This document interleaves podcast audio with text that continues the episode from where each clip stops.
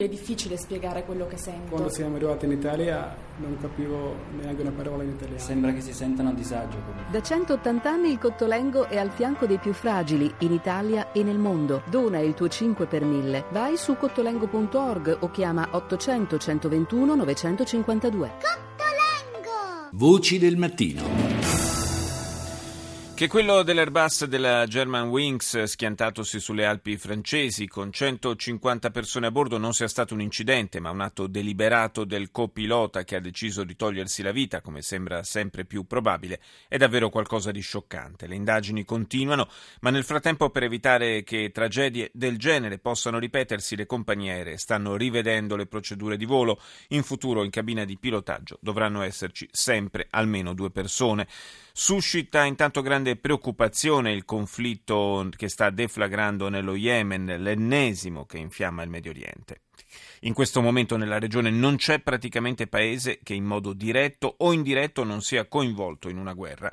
La novità delle ultime 48 ore è l'internazionalizzazione del conflitto yemenita, nel quale ha fatto irruzione la prima vera coalizione panaraba guidata dall'Arabia Saudita e l'Iran, che Riyadh accusa esplicitamente di essere il burattinaio delle milizie sciite Houthi impegnate a prendere il controllo del paese, ieri ha negato il proprio coinvolgimento esprimendosi in modo molto critico. مداخلات خارجی از سوی هر کشوری باشد. ایران، عربستان، آمریکا و یا کشوری دیگر. Condanniamo l'ingerenza negli affari interni dello Yemen da parte di qualsiasi paese venga condotta, ha dichiarato il vice ministro degli esteri iraniano Hossein Amir Abdollahian. In Yemen non portiamo avanti alcuna guerra per procura con l'Arabia Saudita. Riteniamo che i raid aerei compiuti da alcuni stati esteri rappresentino una violazione dell'integrità territoria- territoriale dello Yemen. Condanniamo questo intervento e chiediamo a tutte le fazioni yemenite di riannodare i fili del dialogo nazionale. Il precipitare della situazione in Yemen è stato inevitabilmente oggetto di confronto anche tra il segretario di Stato americano Kerry e il ministro degli esteri di Teheran, Zarif, impegnati in Svizzera nel nuovo round di negoziati sul programma nucleare iraniano. La posizione dell'amministrazione Obama è stata illustrata ieri a Washington. Secretary Kerry spoke uh, by conference call uh, this morning with the GCC foreign ministers about the situation Uh. Il segretario di Stato ha parlato in audioconferenza con i ministri degli esteri dei paesi del Golfo a proposito della situazione nello Yemen. Ha spiegato il portavoce del Dipartimento di Stato, Jeff Ratke. Ha elogiato il lavoro della coalizione che ha intrapreso un'azione militare contro gli Houthi e ha sottolineato che gli Stati Uniti appoggiano gli sforzi di quella coalizione, anche condividendo informazioni di intelligence e fornendo supporto logistico agli attacchi contro obiettivi Houthi. A loro volta i ministri dei paesi arabi coinvolti hanno espresso il loro favore per negoziati politici, indicandoli come la miglior via per dare soluzione alla crisi. Hanno però tenuto a ricordare che sono stati gli Houthi a dare il via alla campagna militare. Comprendiamo la preoccupazione dei sauditi per la minaccia che percepiscono al loro confine, ha concluso il funzionario statunitense. Sosteniamo la loro azione, ma il nostro obiettivo finale resta un processo negoziale politico. Quello che si sta consumando nello Yemen, e per la verità non soltanto nello Yemen, è di fatto un regolamento di conti fra le due grandi anime dell'Islam, quella sciita e quella sunnita. Lo ha sottolineato anche il presidente turco Tayyip Erdogan, che ha rivolto inoltre un altolà all'Iran. İran bölgeyi adeta kendine domine etmenin gayreti içerisindedir. Böyle bir çalışmanın içerisindedir. Buna L'Iran sta cercando di dominare la regione, si sta preparando per questo. Si può permettere una cosa simile? ha detto il presidente turco. Questa storia ha cominciato a irritare noi, l'Arabia Saudita e i paesi del Golfo. Non è assolutamente tollerabile e l'Iran deve rendersene conto. Teheran deve cambiare atteggiamento, deve ritirare tutte le sue forze dallo Yemen, così come dalla Siria e dall'Iraq. L'Iran, ha concluso Erdogan, deve rispettare l'integrità territoriale di questi paesi. Siamo alla vigilia delle elezioni presidenziali in Nigeria, ne parliamo stamani con Giovanni Carbone, docente di scienza politica all'Università di Milano e ricercatore dell'Istituto per gli studi di politica internazionale. Buongiorno professore. Buongiorno a voi.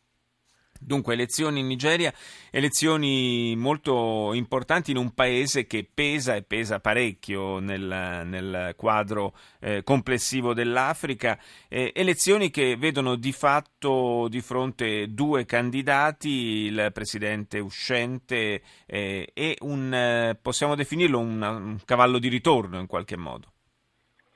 Sì, un cavallo di ritorno perché l'avversario di Goodluck Jonathan, eh, il generale Buhari, è stato già alla guida della Nigeria eh, all'inizio degli anni Ottanta, ma in altre vesti, eh, insomma, con l'uniforme militare. All'epoca la Nigeria era abbastanza regolarmente guidata dai militari perché fino al 1999 eh, sono stati, sono stati regimi militari che per la gran parte del tempo in Nigeria si sono susseguiti fin dall'indipendenza. Uh, questa volta invece dopo, dopo quattro tornate uh, elettorali, uh, alle, dopo tre delle ultime quattro tornate elettorali a cui ha già partecipato come principale candidato di opposizione, ritrova Buhari ma con realistiche possibilità di sconfiggere finalmente il partito di governo che è al potere in Nigeria fin da quando la Nigeria è ritornata ad adottare le elezioni del 1999. Ehm, è, una figura però che ha cambiato completamente il suo profilo, evidentemente si dichiara un eh, democratico convertito, um, a, a, all'appoggio ad esempio dello stesso uh, presidente Obasanjo che ha guidato la Nigeria, il presidente più noto dell'epoca sì. recente nigeriano che ha guidato uh, il paese per otto anni dal 1999.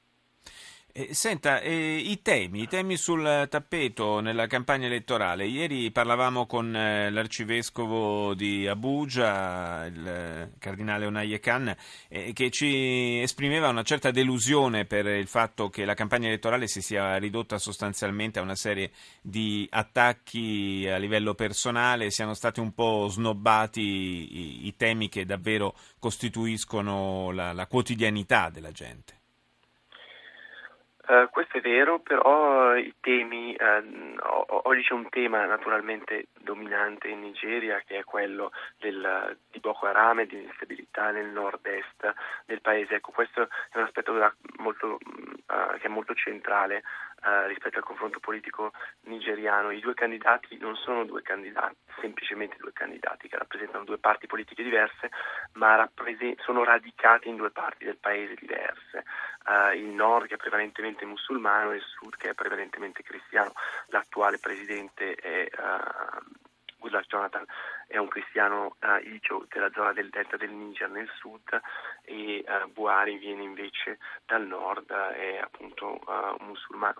Viene quindi da quell'area, non esattamente dal nord-est, che è l'area messa a soqquadro da Boko Haram, ma dall'area che più soffre l'insurrezione di Boko Haram e Uh, e quindi una sua eventuale vittoria cambierebbe completamente lo scenario, il, il, dialogo eventualmente con questa forza politica o comunque uh, la, la, capacità di affrontare un'emergenza nel diciamo, il proprio territorio di uh, appartenenza.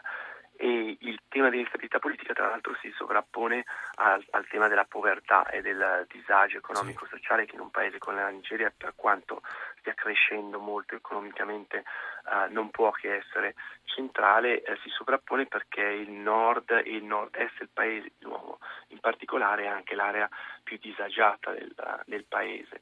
E, e, ehm, e da ultimo direi il terzo grande tema è quello della corruzione, scusate, perché Buhari ha un profilo uh, molto rispettato da questo punto di vista. Mm. Um, la Nigeria sappiamo che ha una pessima fama, ahimè uh, ben guadagnata perché è uno dei paesi più corrotti del mondo e Buhari invece ha una fama di incorruttibile diciamo e da questo punto di vista uh, è stato aiutato nel guadagnare grande seguito nel nord e in parte anche nel sud-ovest del paese. Grazie a Giovanni Carbone per essere stato nostro ospite stamani, buona giornata.